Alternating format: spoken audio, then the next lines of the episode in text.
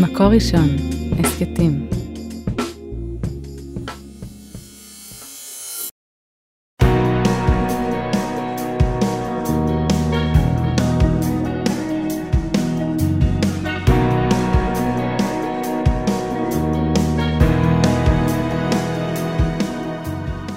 שלום הרבנית חמוטל שובל. שלום הרבנית שירה מרילי מירביס. פסח. פסח ושבת חול המועד, איזה יופי. ויש קריאה בתורה שהיא קצת אחרת, שהיא קצת מיוחדת, אנחנו לא קוראים פרשה שלמה, אלא אנחנו קוראים בעצם חלק מתוך פרשה, ואז בבתי כנסת אשכנזים קוראים את מגילת שיר השירים, בבית הכנסת, שזה מקסים, כמו שבפורים קוראים את מגילת אסתר, ובאיכה, ובתשעה באב קוראים את איכה, בפסח קוראים את שיר השירים.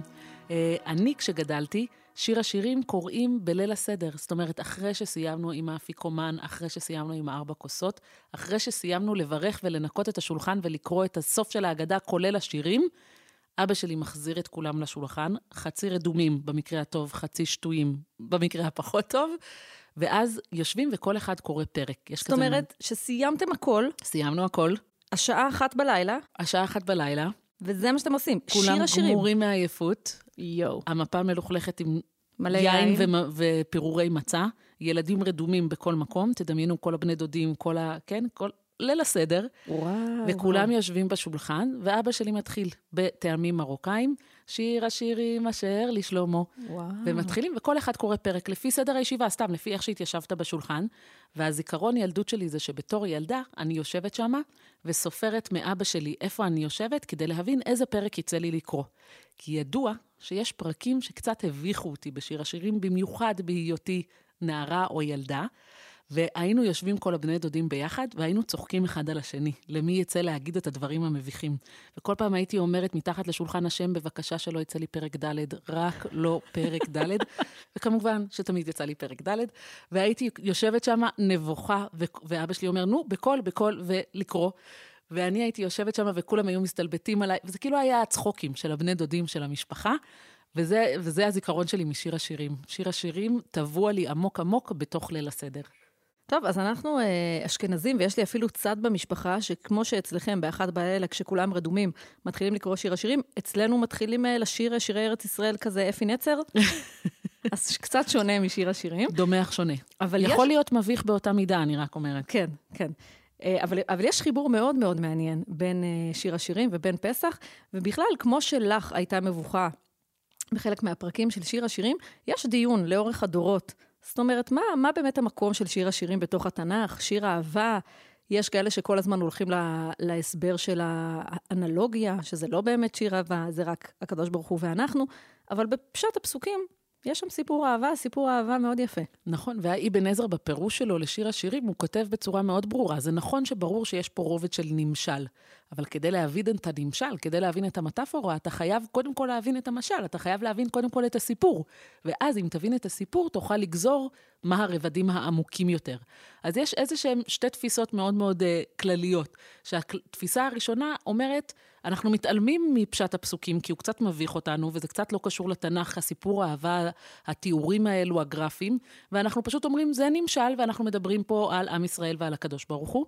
ויש גישה פרשנית אחרת שאומרת, נכון, זה נמשל, אבל בואו נדבר על הפסוקים כדי להבין את הנמשל. וזו יותר השיטה של אבן עזרא ושל פרשנים אחרים. אמ, ובעצם יש פה סיפור אהבה. בין דוד לרעיה, כך קוראים אה, לבחור או לגבר וכך קוראים לאישה, שיש פה אה, תיאורי אהבה מאוד מאוד גדולים. וגם תיאור של פספוס מאוד גדול. זאת אומרת שעד שהיא רוצה, הוא כבר נעלם, וכשהוא רוצה, היא עוד לא רוצה. משהו שהוא מאוד מאוד מתסכל באהבה הזאת. נכון. אז בעצם יש, שוב, כמה שיטות פרשניות. האם מדובר פה בכמה שירי אהבה, שכל אחד מהם אחד אחרי השני, או שהאם מדובר פה על איזשהו רצף עלילתי? אנחנו מאוד בגדול נלך לפי האבן עזרא. והאבן עזרא כן נותן לנו איזשהו רצף עלילתי, גם ברמת הפשט וגם ברמת הדרש, של איך הוא מפרש את המאורעות שקרו. והוא אומר, כן, יש פה סיפור על בחורה צעירה, כפרית, מעין גדי, שמתאהבת במלך. והאם האהבה הזאת אפשרית? האם אפשר לגשר על פער של מלך, ואיך הוא רואה זוגיות, ואיך הוא רואה חיי משפחה, והתנאים שיש לו לחיי משפחה, לעומת אישה שבאה מהכפר, ואיך היא רואה זוגיות? היא רואה בית עם ילדים, ולהסיע את הילדים לחוג כדורגל, והוא מדמיין הרמון עם נשים, ונשים מתחלפות אולי, וכל מיני, כאילו, סיטואציה אחרת מקבילה, מציאות מקבילה בכלל, והאם אפשר לגשר על הפער? בעצם השאלה של מגילת שיר השירים בעיניי זה, האם האהבה מנצחת? האם האהבה מספיקה בשביל לקיים מערכת יחסים? אז אחד, אחת האמירות המפורסמות של רבי עקיבא, הוא אומר שכל אה, כל הכתובים קודש ושיר השירים קודש קודשים. ויש הרבה אה, תילי תילים של אה, פרשנויות נכתבו על זה, ואני חושבת שבמובן מסוים רבי עקיבא הוא איש שמסמל אהבה.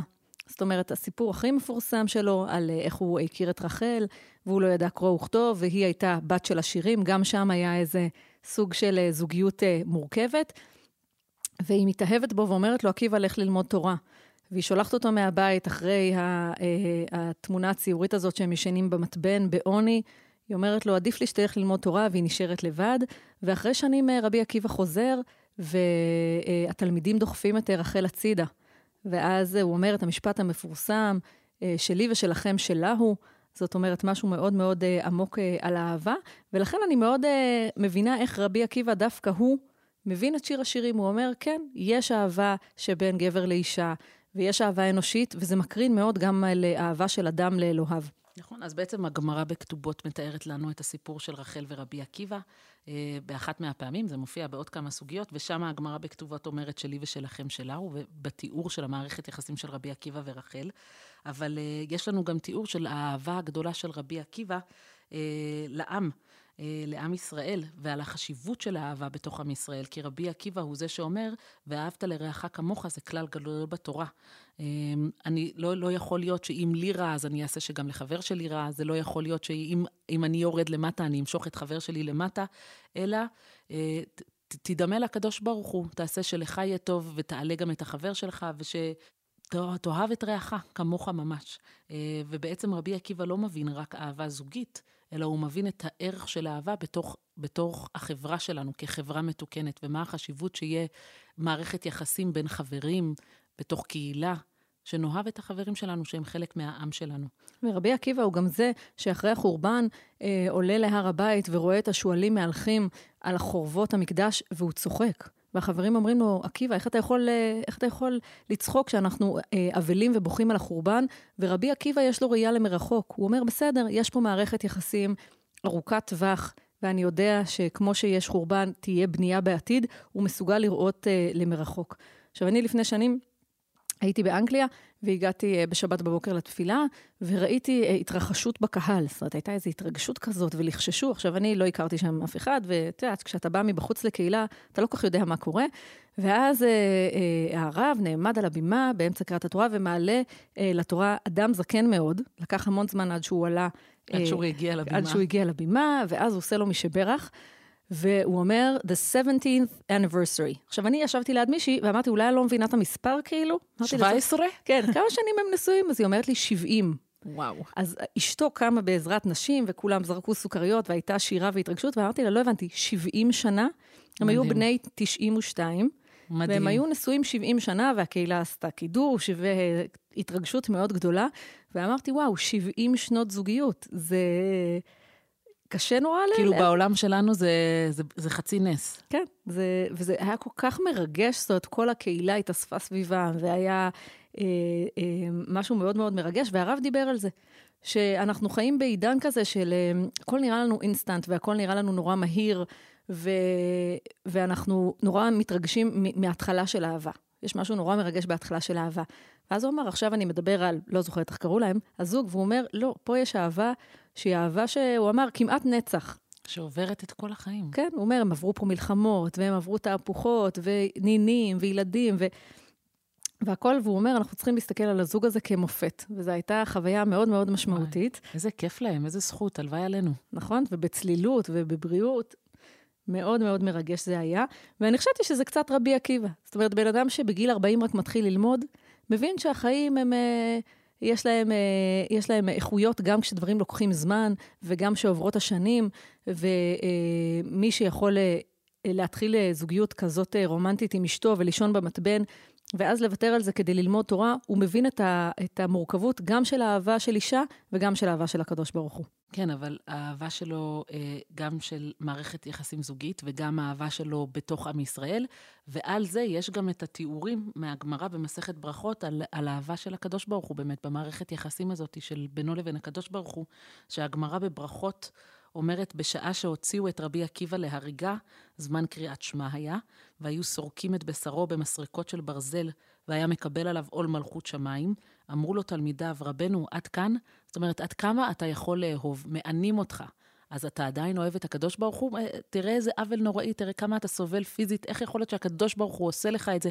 כאילו, אני שומעת פה את התלמידים כואבים את הכאב שלו, את ה... זו תורה וזו שכרה. כן, איך יכול להיות שזה מה שעושים לרב האהוב שלנו? ועונה להם רבי עקיבא, כל ימיי הייתי מצטער על פסוק זה בכל נפשך, אפילו נוטל את נשמתך. אמרתי, מתי יבוא לידי ואקיימנו? עכשיו שבא לידי לא אקיימנו? ובאמת יש פה רמה שאני חושבת שזה בכלל לא, לא, לא רמה שאנחנו אמורים להגיע אליה, אבל אני חושבת שהגמרא פה באה לתאר את המערכת יחסים של דווקא רבי עקיבא, כי אני, יש לי מין תיאוריה כזאת שאהבה זה שריר. ובן אדם שיודע להפעיל את השריר הזה, שמתאמן על השריר הזה בחיים שלו, שהוא מבין מה זה אהבה חברית, שיש לו חברים טובים, וכמה זה חשוב לטפח את המערכת יחסים עם החברים ועם הקהילה שלך ובתוך העם שלך, הוא יכול לפתח גם מערכת יחסים זוגית שמבוססת על אהבה, הוא יכול לפתח גם מערכת יחסים של... בינו לבין הקדוש ברוך הוא, כי הוא מבין מה זה אהבה, הוא מבין את השריר הזה, ולכן הוא יכול להפעיל את השריר הזה בתוך הקשרים שונים בחיים שלו. ולכן רבי עקיבא הוא הדמות שמסמלת אהבה. כי הוא הכיר והבין איך להפעיל את זה בתחומים שונים שלו בחיים. ולכן גם רבי עקיבא הוא זה שבא ואומר, כל השירים הם קודש, אבל שיר השירים הוא קודש קודשים. כי מה זה קודש קודשים? זה אהבה. כאילו, אנחנו יודעים שאנחנו צריכים ללמוד וללמד ולשמור ולעשות, אבל אם אנחנו לא עושים את כל הדברים האלו באהבה, אז מה זה שווה? הבסיס של מערכת היחסים שלנו עם הקדוש ברוך הוא חייבת להיות באהבה. ואם אין שם אהבה, אין שם כלום, בעצם. עכשיו, אה, שיר השירים הוא שיר השירים לשלמה, נכון? שלמה המלך כותב את שיר השירים, אה, ושואל הרשב"ם, למה דווקא שלמה? זאת אומרת, נכון, אה, דוד כתב את תהילים, הוא גדול המשוררים שלנו, ויש פה משהו מאוד לירי בשיר אהבה, ודווקא שלמה הוא זה שכותב את שיר השירים, ועונה הרשב"ם, שלמה המלך יסדו ברוח הקודש, כי ראה שעתידים ישראל להתאונן בגלותן, על הקדוש ברוך הוא שנתרחק מהם, כחתן אשר נפרד מאהובתו. והתחיל לשורר את שירו במקום כנסת ישראל, שהיא ככלה לפניו. אומר שלמה המלך, אני בונה פה את בית המקדש. אולי פסגת החיבור בין עם ישראל לקדוש ברוך הוא בארץ ישראל, במקדש הזה, נכון? לכל זוגיות צריכה בית. וכשהוא בונה את המקדש, הוא אומר, אני יודע שזה לא יהיה לנצח. אני יודע שסיפור האהבה הזה יעבור תמורות ותהפוכות וחורבן וגלות. והוא אומר, יום אחד עם ישראל ישב בגלות ויגיד, איפה הקדוש ברוך הוא? לאן הוא הלך? אומר שלמה... ויהיה אני... געגוע. כן, אני, אני כותב את הגעגוע הזה בתור ספר בתנ"ך, ואתם תשבו לקרוא אותו, ותשבו לקרוא על ההחמצה ועל דודי חמק עבר, רציתי לפתוח לו, ועד שקמתי לפתוח לו הוא כבר נעלם, על הקושי הזה ועל הגעגוע, ותדעו ששני הגיבורים עדיין שם בסיפור, אף אחד לא עזב. אף אחד לא הלך. אז באמת, שיר אהבה אה, אולטימטיבי, נכון? זה שיר השירים. ופסח זה הזמן שבו אנחנו בעצם מציינים את זה שיצאנו ממצרים ומעבדות לחירות והקשר בינינו לבין עם ישראל, אז למה החיבור הזה? זאת אומרת, פורים ומגילת אסתר, ברור לנו. נכון. איכה ותשעה באב, ברור לנו. כן. סוכות וקהלת, גם ברור לנו. כן, אני לא יודעת, אבל... אה, יש, יש על זה... יש על מה לחשוב. יש על מה לחשוב שם, אבל מה הקשר בין שיר השירים לבין פסח? למה זה הקישור בין המגילות? בין, בין החג לבין שיר השירים, לבין המגילה הזאתי? אני באמת חושבת שזה, שאחד הדברים המעניינים שהמכילתא אה, על ספר שמות בפרק י"ב, אומרת, מצווה הבאה בידך אל תחמיצנה. אחד הדברים שהכי הכי אנחנו בלחץ כלפיהם בפסח, נכון, פסח באופן כללי זה חג של לחץ. חג של לחץ. אה, זה שא', אנחנו צריכים להוציא את כל החמץ בזמן, ואולי שיא השיאים של העניין הזה, זה לאפות את המצות בזמן מסוים. זאת אומרת, יש פה עניין של דיוק, לא להחמיץ את הרגע. תרתי משמע. כי זה יהיה חמץ. בדיוק, ולעשות את הדברים באופן מסודר, לא לפספס את, ה, את הזמן הנכון ואת ההתכוננות הזאת לפסח. ולדעתי המכילתא פה אומרת, המהות של שיר השירים זה אל תחמיץ. יש דברים שצריכים לקרות, אה, פגישה מסוימת שצריכה להתרחש כששני האנשים מוכנים אליה, אי אפשר להיפגש כשאחד מתמהמה והשני כבר בורח, וזה החיבור, גם בפסח צריך להיות לוח זמנים מאוד מסוים כדי שיתרחש המפגש, כדי שעם ישראל יוכל לצאת ברגע הנכון ממצרים, וגם אה, בשיר השירים אה, צריך להיות מפגש בשביל האהבה הזאת. שבעצם כאילו הטרגדיה של שיר השירים, זה שזה תמיד נראה שהם לא באותו, הם לא מכווננים ביחד, הבני זוג. זאת אומרת, או שהיא צעירה מדי, או שחושבים עליה שהיא צעירה מדי, ואז היא אומרת, אתם חושבים שאני צעירה, אבל בעצם אני בשלה כבר למערכת יחסים זוגית, או שהמלך נמצא במקום אחר נפשית, והוא עסוק, עד שהמלך במסיבו נרדי נתן ריחו, כן, המלך עסוק בענייני הממלכה, והוא לא פנוי כרגע למערכת יחסים, והשאלה זה, האם יש את הרגע הזה, שלא רק שיש את האהבה, אלא ששניהם בשלים ושניהם רוצים את המערכת יחסים הזוגית הזאת באותה מידה, ואז הם נפגשים. זאת אומרת, זה גם אהבה וגם התזמון של האהבה. ובעצם אומר פה, אני חושבת, המכילתא מנסה להצביע על זה שהמהות של שיר השירים זה התזמון המדויק, וגם פסח זה השאלה של תזמון. זאת אומרת, עם ישראל היה צריך לעבור המון שנים של עבדות עד שהם יהיו במקום שהם צועקים אל הקדוש ברוך הוא ואומרים לו, אוקיי, אנחנו מוכנים, תוציא אותנו מפה, אנחנו מוכנים להכיר בך, בקשר, בין, אנחנו מוכנים לכונן מערכת יחסים עם הקדוש ברוך הוא, כי עכשיו אנחנו, אנחנו בשלים לרגע הזה. ולפני זה הם לא יכלו להיות שם, ואולי אחרי זה זה היה מאוחר מדי. אז השילוב הזה של מערכת יחסים שנוסדת בזמן הנכון, ברגע הנכון, בין המערכות הנכונות, זה בעצם, זה בעצם ליל הסדר. אה, יש הרבה סיבות, כן? פרשנים מתייחסים ללמה שיר השירים בליל הסדר, אז הם יגידו בגלל תיאורי הטבע היפים שיש במגילה, ואיך פסח מבטא בעצם את הפריחה ואת האביב ואת ההתחדשות, ואיזה מגילה היא יותר אביבית מאשר אה, מגילה שמתארת איך אה, הנצו הרימונים ואיך פרחה הסמדר. זה, זה הכי מתאים. אבל אני חושבת שיש רובד שהוא יותר עמוק לסיפור הזה, ולא רק התחושה האביבית והמתחדשת, אלא באמת המהות של היחסים בין עם ישראל לבין הקדוש ברוך הוא. יש לי חברה שאח שלה הוא חבדניק. המשפחה לא, אבל הוא כן. וכשהוא הגיע לגיל 19, הוא בא להורים שלו ואמר להם, אתם צריכים למצוא לי כלה. הם הסתכלו עליו, אמרו לו, אנחנו לא חבדניקים, אנחנו מאוד מעריכים אותך, אנחנו לא עובדים ככה. אז הוא אמר, אבל ככה זה עובד. תמצאו לי כלה. כאילו גם איזה אפשרות יש לו אחרת למצוא כלה, זה לא שהוא יכול uh, להתחיל לצאת לדייטים אם לא מסדרים לו. כן, ההורים היו קצת uh, נבוכים מהסיטואציה, ואחרי כמה שבועות uh, אימא שלו טסה לאוסטרליה לבקר משפחה, ובדרך חזרה המטוס התעכב. מפה לשם uh, היה נחיתת אונס בלונדון, לא יודעת מאיזה כיוון זה הגיע, נתקעה שבת בלונדון. האימא, משפחה בארץ, האימא בלונדון. בית חב"ד. לא, לא בית חב"ד, חכי, הסיפור מסתבך. אה, היה חילופי עונות, זאת אומרת, היא הגיעה עם בגדי קיץ מאוסטרליה, לונדון קפוא, היא תקועה שם שבת. היא אומרת לעצמה, מה אני אעשה? מרימה טלפון לאיזה חברת ילדות, אמרה לה, היי, לא דיברתי איתך 30 שנה, אני בלונדון, אפשר לבוא לשבת? אמרה לה, בטח, בשמחה. מגיעה, אין לה מה ללבוש, נותנים לה בגדים, נותנים לה זה, מבלה שם את השבת, שמה עין על הבת. מפה לשם, סיפור ארוך, הבת מלונדון התחתנה עם הבן מהארץ, אה, החתונה הייתה בארץ, אה, אחרי כל הסיפור, ובחתונה עמדה האימא וסיפרה, היה שם איזה רגע כזה, שהקדוש ברוך הוא אמר, את צריכה לטוס מפה, בלי סוודרים, בלי מעילים, להגיע ללונדון, להרים טלפון, לזאת שלא פגש. כאילו מישהו סיבב את כל... סידר את זה. את כל הסיפור, היא אומרת, הקדוש ברוך הוא סיבב את זה, כדי שאני באותה שבת אגיע למשפחה שלא ראיתי 30 שנה, אפול עליהם ואמצא כלה. היא אמרה, לפעמים התזמון הוא כל מה שצריך. והיא אומרת שכשהיא נחתה בלונדון והיה חמישי בלילה או שישי בבוקר, היא הייתה מבואסת נורא. היא אמרה, מה, היו לי תוכניות לשבת הזאת להגיע, והכל היה מוכן, והכרטיסים. והיא אמרה, איך התזמון כל כך גרוע? ובמוצאי שבת, כשהיא הרימה טלפון לבן בארץ ואמרה, אה, מצאתי לך כלה, חבדניקית, אז uh, פתאום היא הבינה איך כל... שהתזמון מדהים כן, בעצם. כן, כל קוביות הטטריס נפלו למקום הנכון. וואו. זה היה מאוד מאוד מרגש. ו... ואני חושבת שמצד אחד זה סיפור של החמצה, וכל המגילה, אני כאילו אומרת, תפתחי לו את הדלת. למה את, היא אומרת... נכון, יש שם נקודה שאנחנו צועקים עליה. כן, קומי. שהיא אומרת, פשטתי את כותנתי, איככה אל בשנה, לא יכולה לקום, אין לי כוח, רחצתי את הרגליים, ו- ואז היא פותחת את הדלת, ודודי חמק עבר. ומצד אחד זה החמצה מטורפת, ומצד שני, אני חושבת שיהודים בהיסטוריה, שישבו בגלות, וכמו שאומר הרשב"ם, חיפשו את הקדוש ברוך הוא, יש משהו מנחם בפסוקים האלה. זאת אומרת, נכון, עכשיו אין מפגש. עכשיו נורא נורא מורכב ונורא מתסכל, שעד שהיא הולכת הוא לא פה, ועד שהוא חוזר היא, היא לא פותחת את הדלת. אבל, אבל המגילה בעיניי אומרת, יהיה מפגש. זאת אומרת, יש פה ריקוד מאוד מאוד עדין, שלפעמים בזוגיות מתקרבים ומתרחקים, בסוף יהיה מפגש. ולכן את זה אה, שלמה ראה.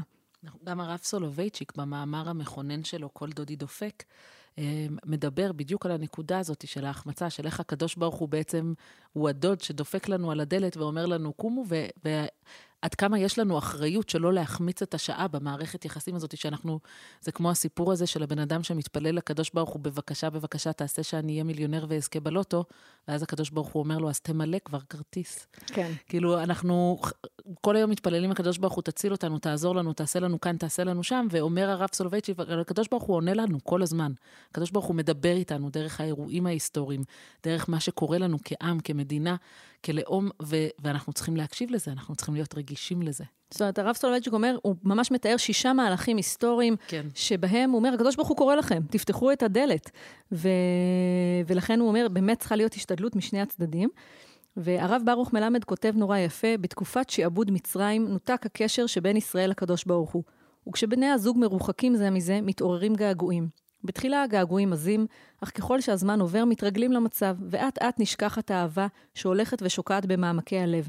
מעת לעת יש רגשות שעולים אה, אל פני השטח, מאידך אם יתרחש מפגש בין האוהבים, מיד תפרוץ האהבה בבת אחת בכל העוצמה וביתר שאת גדולה יותר ממה שהיה קודם. ולכן הוא מדמה את המפגש הזה של הדוד והרעיה לליל הסדר. יש לנו את היציאה ממצרים שהיא שיא אחד, וגלות שיש גלות ראשונה וגלות שנייה, יש לנו הרבה ניסיון בגלויות, והוא אומר, בליל הסדר יש חיבור מחודש. אז אתם קוראים את זה בליל הסדר, ובבתי הכנסת קוראים את זה למחרת, יש לנו הזדמנות פה אה, לחיבור, להיזכרות בתהליך הראשוני הזה של היציאה המאוד מרגשת ממצרים. נכון, גם בבית כנסת אצלנו, מאותו נקודה שבעצם... אה... קראנו את זה בליל הסדר, ממשיכים לקרוא את זה כל שבת לפני קבלת שבת. כן. כולם ביחד בבית הכנסת, וזה באמת מנגינה שמלווה אותי. ואולי רק אה, לפני סיום נקריא כמה שורות מחכם רפאל אלשווילי, אה, שהוא התפארת רפאל, אה, והוא גם כותב על הקשר המיוחד הזה שבין שיר השירים לבין ליל הסדר לבין פסח, והוא כותב ככה, בעצם שיר השירים משורר את שיר האמונה של עם ישראל לאלוקיו. החל בגאולה הראשונה, יציאת מצרים, שבה בחר הקדוש ברוך הוא בעם ישראל, וכלה באמונה בגאולה האחרונה לעתיד לבוא. לפיכך אין מתאים יותר מחג הפסח, החג שבו עם ישראל נגאל ממצרים, מלשורר בו את שיר השירים. זאת אומרת, יש פה חיבור בין הפעם הראשונה, בין הדייט הראשון שנפגשנו, לבין האמונה שהמערכת יחסים הזאת תמשיך ותתקיים, והיא מתקיימת למרות כל העליות והמורדות והמכשולים בדרך. אז אה, שיהיה חג שמח, פסח כשר ושמח. שיהיה שמחה של גאולה ושמחה של חירות. ושמחה של אהבה. ושמחה של אהבה, שנזכה. אמן. על ההקלטה והסאונד אוהד רובינשטיין, על ההפקה והעריכה יהודית טל, יאקי אפשטיין ועדי שלם רבינוביץ'. תודה רבה למאזינים. את הפרק הזה, כמו את שאר פרקי הסדרה והסכתים רבים נוספים, תוכלו למצוא באתר מקור ראשון, בשורת ההסכתים של מקור ראשון, בספוטיפיי, באפל מיוזיק וגם בגוגל. שבת שלום וחג שבת שמח. שבת שלום, חג שמח.